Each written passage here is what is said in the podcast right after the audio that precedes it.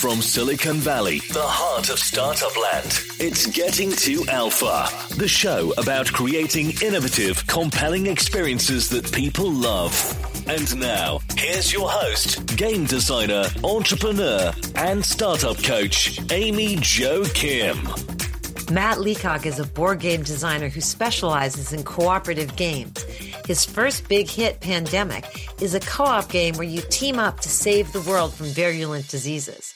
In his latest game, Pandemic Legacy, Matt extends the core gameplay with an overarching narrative structure that delivers an episodic experience where every choice can have great impact. Matt's background as a UX designer shines through in his approach to iterative prototyping and finding the fun in his core games. And it's important also to show prototypes to playtesters that are an appropriate level of fidelity. If you show them a really polished prototype, you're not going to be getting feedback that's really high level because people are going to make the assumption that the game's almost done and that any kind of radical ideas will probably be censored or just not even brought up because uh, people find them inappropriate for the level of the prototype that you're showing with them. I love cooperative games, and Matt Leacock is one of my game design heroes.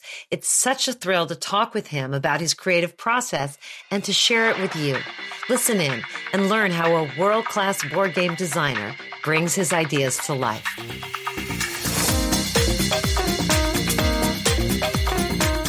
Welcome, Matt, to the Getting to Alpha podcast. Hey, thanks for having me. Those who don't know you, I think would be really interested to hear a whirlwind tour of your background. So, how did you first get started in design and tech and gaming? And what were pivotal moments along the way that led you to what you're doing now? Well, I first started out as a graphic designer, uh, studied visual communication, and worked as a professional graphic designer in Chicago for a number of years and then kind of got the call. A former classmate of mine had gotten a job at Claris and wanted me to come out for an interview. So I, I jumped at the chance and landed a job at Claris and did visual interaction design. So I did a lot of icons and splash screens and that sort of thing uh, for all of four months before uh, getting laid off. So made the the trek from the Midwest out there and then immediately got laid off. So I started my Silicon Valley journey um, on the right foot. I think set the tone. But uh, that's where I, I, met a lot of great people. I, I, ended up getting a job at Netscape where I moved into interaction design. They had a really great community there. Uh, Netscape morphed into AOL and then on to, to Yahoo and met a, met a great community of designers where I started to kind of understand what interaction design was and what user experience design was. So that's that's sort of my journey out as a user experience designer. But all along, I was doing board game design. Uh, board games have been a passion of mine since I was a little kid, and so I always wanted to get one published. Uh, even when I was a, a teenager, I, sent out um, uh, prototypes to try to get some attention. And as I became a graphic designer, I, I, you know the, the prototypes started looking better and better. But they, they I don't think the games were, were very good. I think I made uh, I don't know maybe dozens of games, really low quality games. But I, I think I think you need to you need to make a lot of bad games before you can make a good one. I think. But that was sort of a, a side job for me. So you had these two threads going in parallel. You had your evolution from graphic design and visual design into interaction design. And then you had a similar evolution from board game lover and wannabe designer into designer with a few games under your belt and the ability to actually recognize that you had built a crappy game. it's a great story because so many people that haven't designed a game don't realize how hard it is and don't realize that in fact yes you do need to build crappy games on the way to building good games. Yeah i think it's like being a writer. I mean it's it's not that difficult to write something. You can write you can just grab a pencil and paper and start writing. You, you can make a game very quickly and it's very accessible to lots of lots of people. You know the barrier for entry is very low but to get a higher quality uh, product requires picking up some some techniques and, and playing a lot of games and, and really kind of learning about what the hobby's all about and, and human behavior. There's so many things you can you can bring into game design. Reminds me of playing bass. I'm a bass player and I changed from being a guitar player and at first it seemed pretty easy, four strings. And it's really easy to be a crappy bass player. Being a good bass player, very sophisticated. I'm on the journey, but I'm not there. And it's again that thing where it's not that hard to get going, but then there's so much to learn and so much to develop. So those two threads are fascinating. And there's a third thread, Matt, which is how did you get interested in co-op design in particular?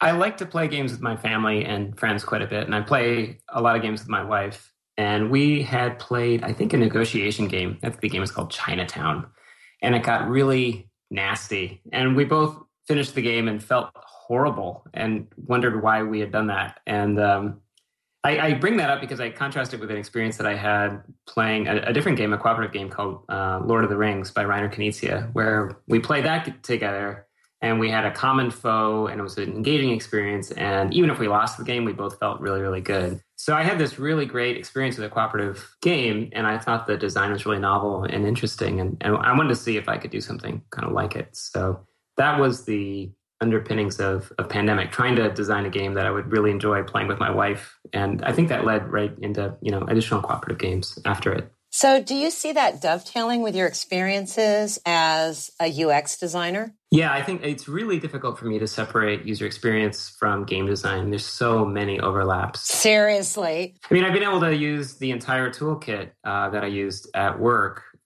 directly in, in game design. And you get to wear a few more hats as well. I mean, there, there are some differences in that.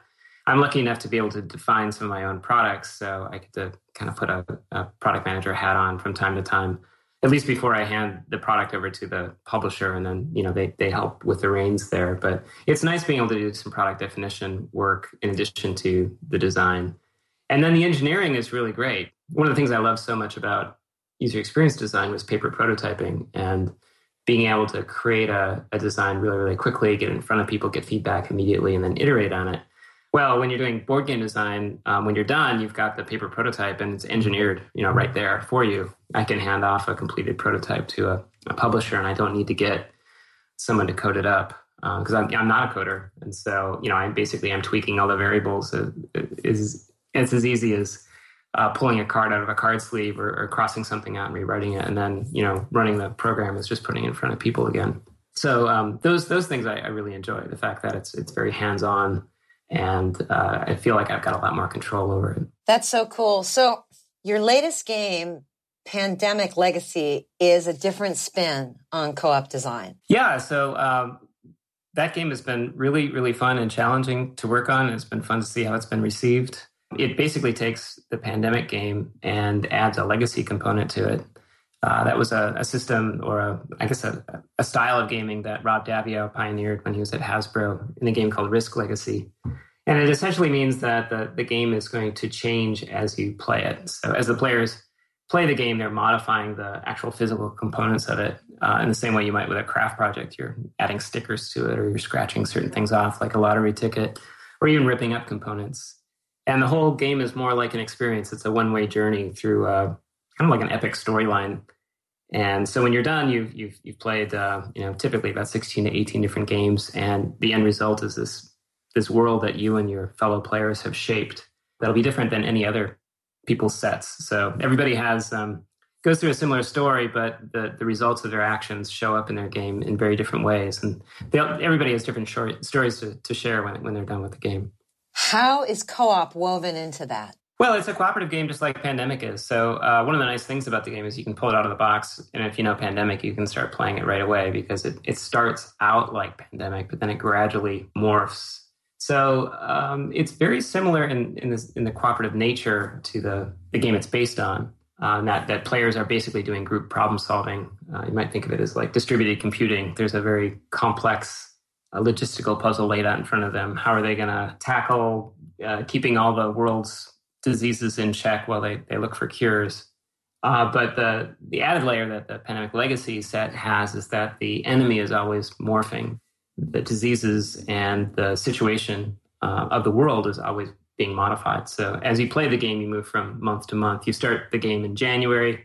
There's a, sort of like a January game. And if you win that, you move on to a February game and so on and each each month the setting of the game and some of the variables and and uh, again based on the actions that the players have done have modified the set as well. And so you've got kind of a dynamic system that all the players need to um, immerse themselves in and internalize and and communicate about and and then try to figure out what the best strategy is uh, going forward. So it's fascinating because You know, there's a lot of discussion in game design circles about forever games, you know, games that you can play over and over and over again, like poker or Scrabble or, you know, various other games. And then games that you play through and you're done, which is more like a movie or a book or solving a puzzle. Once you've solved the puzzle, you've solved the puzzle. It's fascinating because Pandemic is a game you could play over and over again. It's a forever game, right? Right, that's right. And then on top of it, you created essentially a metagame that gives the forever game a lifetime, but it gives it a whole nother level of engagement and enjoyment. Yeah, I think um, we tried to play with the the fact that the game is essentially disposable. Uh, and what that means is that there are certain things that you take for granted in a, in a game, like um, the ability to undo an action or the ability to, you know, the next time you play, you can try it slightly differently. But you don't really have that necessarily in this game. So the, the consequences of your actions have much more gravity. You, you think twice about certain decisions because they'll have implications not only for the current session you're in, but all the future sessions as well. If if, if a city gets degraded or starts to riot or even fall, uh, these are things that can happen to the to the world. You're going to have to deal with that for you know the next the rest of the the, the campaign.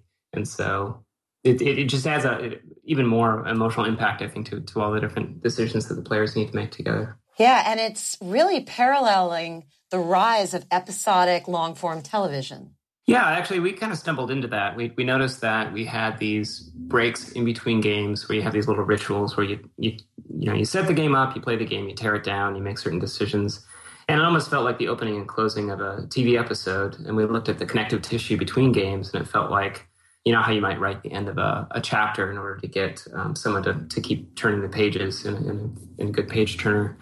And also the ability to, to layer in uh, a larger story arc. And uh, we started to look at uh, the way different screenplays were constructed and, and how act breaks uh, worked. And uh, really tried to layer in a lot of that those storytelling storytelling elements that were really new to me. You know, I had to do a little bit of, of, reading and research on there, and I feel like there's there's a lot more to learn. But it was fun to be able to take advantage of that in, in this in the structure and in, in the way that we set up the system.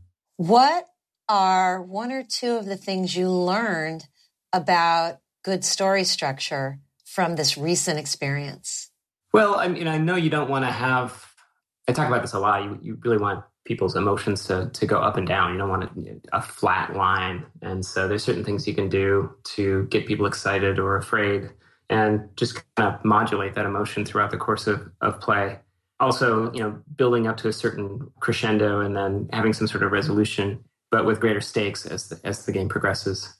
Up to a you know a climax near the end with some sort of resolution or denouement period at the end. Uh, so we we tried to incorporate a lot of those those sorts of things. Both the the scene to scene sort of tension uh, and release to the the higher level uh, structure of, of, you know how an act might play out. How you have some sort of like the first act is all about this and then there's some sort of resolution and then then there's some more complex thing layered in the second act and so on while you were doing that were you also thinking about co-op versus zero sum game design yeah i don't think about it so much in those terms i mean mm-hmm. uh, when i'm doing a co-op game i'm generally thinking about myself designing a uh, antagonist, or um, I guess it, it's, it's like doing a, a, puzzle where the players all work together to try to unwind it. But it's more complex than that uh, because you want the each player to have some sort of sense of agency and independence. And there's lots of different ways you can do that so that no single player dominates. But really for me it's it's more like i'm just trying to come up with a problem to solve. Yeah cardboard a cardboard opponent basically that the players that that's worthy of the opponents that that's going to engage them and they're, they're going to find challenging and, and worthwhile to butt their heads against. Well that's actually one of the deepest things about co-op gaming that's different from competitive gaming is that you're competing against the system, aka an antagonist or like a zombie or a zombie horde or a contagions that are going to wipe out the world or aliens or you know but they're all embodied systems. Yeah it's more like you playing a computer opponent as opposed to the computer just providing the context for play or, or the rules of engagement between two different opponents and you you said group problem solving earlier and i think that's a great phrase to capture how you're thinking about this it's like not personal problem solving group problem solving how can we solve this together that's right. In fact, they, they use pandemic specifically, and uh, I just heard from a researcher who's using it in um, Leicester and, and the UK for people studying to be in the medical profession. And basically, they set up like 80 people at one go, all sitting down at, at tables playing Pandemic with facilitators actually watching how they how they collaborate and solve their problems together as as teams of, of, professionals, you know, in training. And then they have a debrief and they, they look and see how they're all interacting, and then they play again and see, you know, it, have they made any improvements or what has changed. So it's it's interesting in that uh, they're using it there for for studying how groups are solving problems. That's fantastic. Wow. Oh, I would love to uh, share a link to that if it's uh, a publicly available thing on the web. Yeah, I, I, don't know if he's got a shingle out yet on the web for it, but it, I was really excited to see that they were they were doing that, and they had some um, working at the methodology of it, and found that it was actually something that the groups found compelling and actually useful. To get a little bit game nerdy for a moment, can you talk about how you think about resources and managing resources and sharing various kinds of resources as a cooperative game designer? Is that something that you consider when you're going after a co-op game design within a game? Well, one thing that you can do in a, in a cooperative game is to uh, make it so that uh, different players have different amounts of information, and that, and that can lead to a certain kind of uh, feeling of autonomy where I know something that you don't, and therefore we need to communicate more because I'm not in charge of all the resources on the board, and you're not in charge of all the resources on the board, and so therefore we need to to, to cooperate in order to get get the job done. Um, a lot of a lot of my games, uh, it's more around uh, specialization and abilities more than resources or, or information. Mm-hmm. Um, but uh, yeah, that can be a technique, uh, just giving certain people access to certain stuff and other people access to other stuff. It's not something I really probe very deeply in, though. Dan Cook calls that asymmetric information. Sure. Yeah. Hanabi is a really good example of a, a card game that does it quite well. So, talk more about your approach to uh, differentiating skills and roles. I try to present players with a really challenging problem that they wouldn't be able to do if they were like every everyman or every every people, right? Um, if they're all generic uh, actors. So I give everybody some sort of superpower in a lot of my games. So we're talking about like Pandemic or Forbidden Island or Forbidden Desert, where you know everybody has sort of like this core set of things they can do, but certain players are, are really excel at very specific things. And then when it comes time to solve a problem, players often have to try to figure out how to play to their strengths. And um, you know, if they don't, then the problem is too difficult. So they they are forced to kind of figure out how to take advantage of everybody's um, ability, and then everybody gets a, a, chance to shine. They get to feel special because they can they can move in a certain way uh, that's much more effective than someone else, or they're they're really powerful. For example, at like removing or curing diseases um, in, in pandemic, for example. Wow. So, do these superpowers allow them to do things synergistically? Yeah, I mean that's actually uh, one thing I was really trying to design into uh, one of my more recent games, Forbidden Desert. That's a really challenging game. And the only way you can really play it and win on the harder levels are trying to figure out all the sort of exploits in the game where you can have one player who can move another player who can then pick up another player who can allow the, both of those players to like move through large piles of sand, for example. Uh, in, in, certain games, they might feel like cheats or exploits, but at the, the, higher levels of that game, you need to like figure out all the different ways you could possibly do different super combos between the different roles. So, do you ever work with or get questions from younger game designers? You know, people that you're coaching, or you know, training or who look up to you asking you advice for how to like start off in game design? Yeah, I, I, do. I do get questions from time to time about how to get started, and I think you know the simplest thing I, would say is just start, start making stuff. You know, don't worry about how good it is. So, given that, what are the most common mistakes that you see first-time game designers and game creators make in the early stages when they're bringing their idea to life? And what's your best advice for how to supercharge your way through those really common mistakes? A few come to mind um, right away. I mean, one is uh, I don't see this quite as much these days, but uh, often people would be very protective of their ideas. You know, they'd want uh, an NDA or they, they wouldn't want to share their their project with people for fear that they would get the idea would be be stolen or someone would you know take it and run with it and I tell those people that they shouldn't worry about it, that the ideas are, are, more or less a dime a dozen and that the execution is really what sets the stuff apart. I also tell people to really try to show their project or their their game to as many people as they can, and, and a really diverse set of people to get diverse um, input. Often you get a new designer with it, with their game that they're really passionate about that they've played with their close group of friends and they've played it repeatedly and they've been tuning it with a very small group of folks and you end up with this sort of like insular design that has very narrow appeal. Um, so yeah, I, I guess the, the advice I have for those folks is just to share your your stuff with as many people as you can in order to get additional feedback. That's awesome. Give us a little glimpse into how you approach discovery and playtesting and bringing your ideas to life on like a recent project, like Forbidden Desert or on the legacy game. I know you talked about the legacy game in a video that we're going to include along with this episode. What is that process like for you? Where does playtesting come in? How do you sort of figure out which are the good ideas and which aren't? yeah. Um, the early phases are a little bit magical to me um, in the sense that they're a little harder to pin down. The process that I refine over time, especially as a user experience designer, when you've got a, a working system, a working core engine, and you know developing that into a playable, accessible, polished game, are are much uh, more well known to me. Uh, the early stages are a little harder. When it comes to like ideation, when you're extending a, a, an existing product, it's a lot easier. You know, I, I did a a dice version of Pandemic called Pandemic the Cure. And that was really an exercise in kind of reducing the game into its essence and trying to figure out how to replace certain elements in the board game with, with dice and how to eliminate the board and abstract it. Um, those are a little more straightforward. When you're you, when you're staring at a blank sheet of paper and want to come up with a brand new game, it's it's more difficult. You need to find that that core hook or the core mechanism or the core conceit that that you want to chase.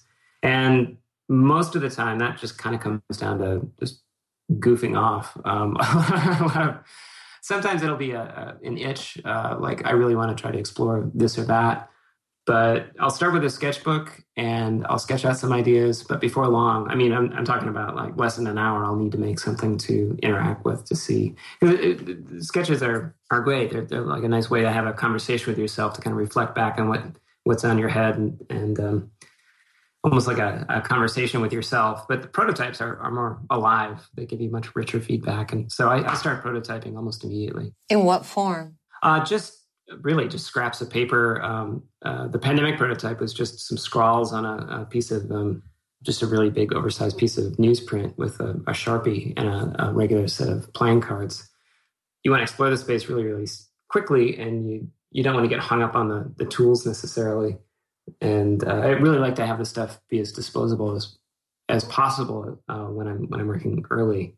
Later on, when I've got to do a lot of um, iterations and I don't want to keep redrawing the same thing over and over again, I'll move into into software and, and use Adobe Illustrator or something similar so that I can uh, iterate more effectively because I can build on my, my previous iterations. But early on, I, I like something uh, really disposable and cheap. Awesome. That's great advice. Well, then you're not invested in it and you give yourself permission to iterate. And it's important also to show prototypes to playtesters that are an appropriate level of fidelity. If you show them a really polished prototype, you're not going to be getting feedback that's really high level because people are going to make the assumption that the game's almost done and that any kind of radical ideas will probably be censored or just not even brought up because uh, people find them inappropriate for the level of the prototype that you're showing with them. Thank you for saying that. I see that all the time. And there's this meme going around, especially in the valley, that, you know, if you're doing a one week design sprint, the thing you show people at the end is a really polished visual prototype. And that it's an important part of prototyping. And occasionally I understand why you might want to do that because it quote unquote looks real. But just like you, I found that you get such different feedback if it looks rough. Right. Yeah. And um, just, it doesn't really tell the, the story either. I mean, what, what, you said sparked an idea of when I did a lot when I was a design manager and, and did interviews of people. I would get polished, you know, final products coming in the door, and people would be trying to explain to me how how great they were. But what I really wanted to see was the story of the development, all the rough and uh, tumble kind of iterations that the designers did along the way. Uh, really help expose the thinking behind it. And so, if you've got really experienced playtesters, uh, if you're fortunate enough to have people who are also game designers, you can share, you know, those those rough iterations and get rich feedback.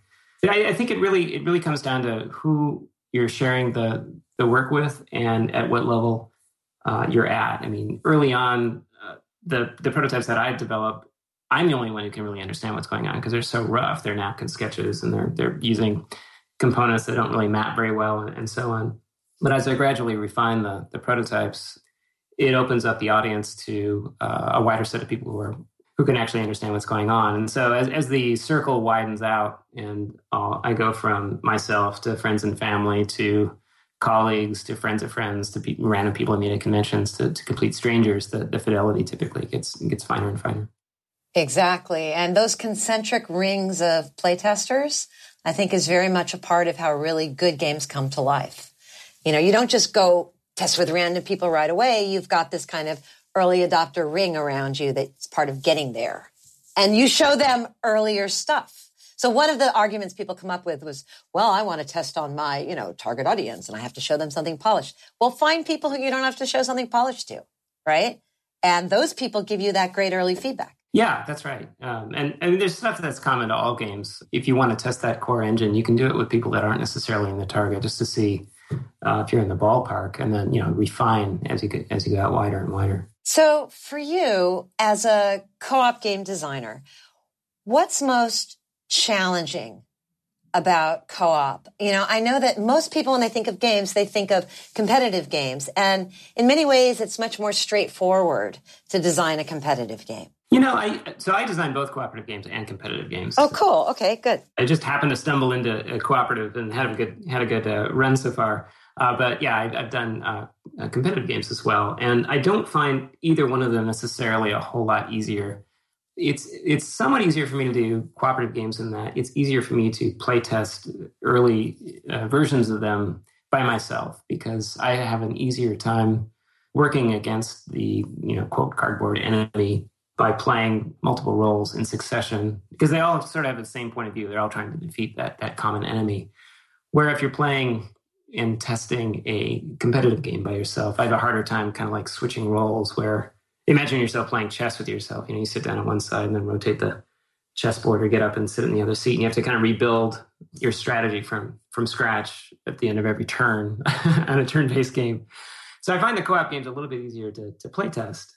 The challenging thing for me though is trying to come up with a really novel cardboard uh, antagonist that's that's worthy of the players uh, with a, a, set of rules that's uh, you know not too long and, and pretty approachable and exciting you know, ensuring that each game is, is novel and, and you know, not not repeating the same thing over and over again is, is, is a bit of a trick when you're trying to come up with something nasty and challenging and, and exciting to play against. So, looking back at all the things you've built and designed as a UX designer, as a co-op designer, as a competitive game designer, what do you feel is your superpower as a creator? What's your sweet spot? Well, I do a lot of remote testing over video. And I think that format works pretty well for co op games because as people are playing a cooperative game, they're sort of doing a think aloud process because they need to share what they're thinking with their fellow players in order to form an effective strategy. So I'll ask people to, to play test a game and set up a, a just a like a mobile phone with a um, recording feature on it and record themselves as they play and then they'll post the the video files up online, and uh, we'll watch them. So, for example, for Pandemic Legacy, Rob and I watched you know hundreds of hours of, of video, and what I I think I'm fairly good at is is being able to pick up on emotional cues between the players, whether they're engaged, when they're bored, when they're when they're interested, when they're uh, put off by a certain story element, all the different kinds of uh, emotional ups and downs. Are they disinterested? Are they confused? that sort of thing. So that's my favorite method for really gathering data is just direct observation. And when you do video, you can go back and, and watch something several times. I mean, there's certain turns of story in Pandemic Legacy specifically that we we modified the the story text because they were, the notes were falling flat, and we are able to iterate on that. You know, it, it was interesting watching uh, the same group hit those story breaks over different iterations of the game and comparing them with with other groups and just seeing you know what, what's resonating and what's not. And I, I think that's really difficult if to pick up on if you're if you're just sending out a prototype and asking someone to fill out a survey you know what, what did you like the most so I, I, think my superpower there is really just trying to both both in the methodology of, of just doing all this direct, direct observation and then trying to pick up on all the subtle cues and, and using that as fodder for the next iteration. Sounds like you turned yourself into a storyteller through uh, player testing. I guess so. in a in a way, um, which is just a great melding of all your uh, various skills and threads. So, a couple more questions. What do you see that's interesting and new and stimulating to you these days? What trends or people are you following, and who's inspiring to you? There's a lot of just a lot of innovation happening in board games because there's so many games being made now. You can really look around and, and see all sorts of different things being explored. I, one of the favorite designers I like to, to watch is uh, a gentleman named Vlaada Chvátil from um, Czech Games Editions, uh, a Czech designer uh, who's come up with just all sorts of different crazy ideas, whether they're real time cooperative games or sort of like reinventing the party game with uh, his his uh, recent game called Codenames he's just out there. A lot of his games are, are, are, really complex, and I'll only play them once or twice. But I'm always surprised at how he kind of pushes the envelope. So I, I keep an eye on him. I think people are really trying to figure out how to bring technology into board games, which I think is a little bit uh, like a, a, solution in search of a, a problem. Uh, people trying to bring in, um, you know, tablets or, or mobile phones into the board game experience, whether it's to to track information or to provide some sort of sensory experience. I haven't seen anyone really succeed at that. I imagine at some point someone will will make a, a breakthrough and uh, really show how those things add value. But for me, uh, board gaming is a social experience. You're really trying to. It's an excuse to sit around a table and connect with people socially. So those really take me out of the experience. But I do see a lot of people really trying to crack into that. That sounds like that part's not inspiring to you. Yeah, it's not. I think a lot of people really want it to work or uh, think it's going to be the next big thing, but I'm not a real believer yet, so we'll, we'll have to see. That's interesting. So, what's coming up on the horizon? What are you uh, planning, or what topics are you interested in? What's going to be happening that you'd like to let us know about? Well, Pandemic Legacy is subtitled Season One, so uh, it should be no surprise that we've got other seasons in the works. Um, nice. so that those things are, are, fairly large projects, so those those keep me very busy. So Rob and I meet very frequently uh, working on those. Uh, but I also do smaller projects as well. For example, I did a, a party game called uh, Nitwit last uh, last spring. Just a 15 minute kind of a social gaming experience. You could, you could pull it out after dinner and enjoy over wine or, or what have you. Where you're uh, developing, you, basically you, you collaboratively develop a, a uh, Venn diagram using yarn and you put spools in and you build this sort of like diagram and then have to to knit it together with with witty answers. So it's a little word game. So I like to break up the, the larger projects with smaller ones. Okay, where did you get that idea? How did you come up? That is such a cool idea. How, how did that evolve? How did you come up with that? Uh, Nitwit came from uh, the burning desire to use a whiteboard in a game. So I really wanted to figure out a way that the players could draw something while they're playing and the problem was my daughter kept breaking the game by uh, drawing a big circle around the entire whiteboard. And my other daughter's handwriting is not great. And we, we were just seeing all these problems with whiteboards, including the fact that the whiteboard markers are, are, are always drawing out on us. But th- that's where the idea of drawing Venn diagrams came from. We want to draw these Venn diagrams on a whiteboard and uh, I had the idea of associating adjectives to them and then trying to come up with uh, crazy words that would fit the, the regions. So that was the that was the central central idea. And then it evolved over time. Uh, met with a publisher and we, we threw out all sorts of different ideas about like making the Venn diagram out of things like color forms or string or this or that. So I, I ordered all sorts of different kinds of string, yo-yo string, shoelaces, all sorts of things, and found some that worked was using magnets in the to identify the regions, and those morphed into spools once once this whole knitting idea came about.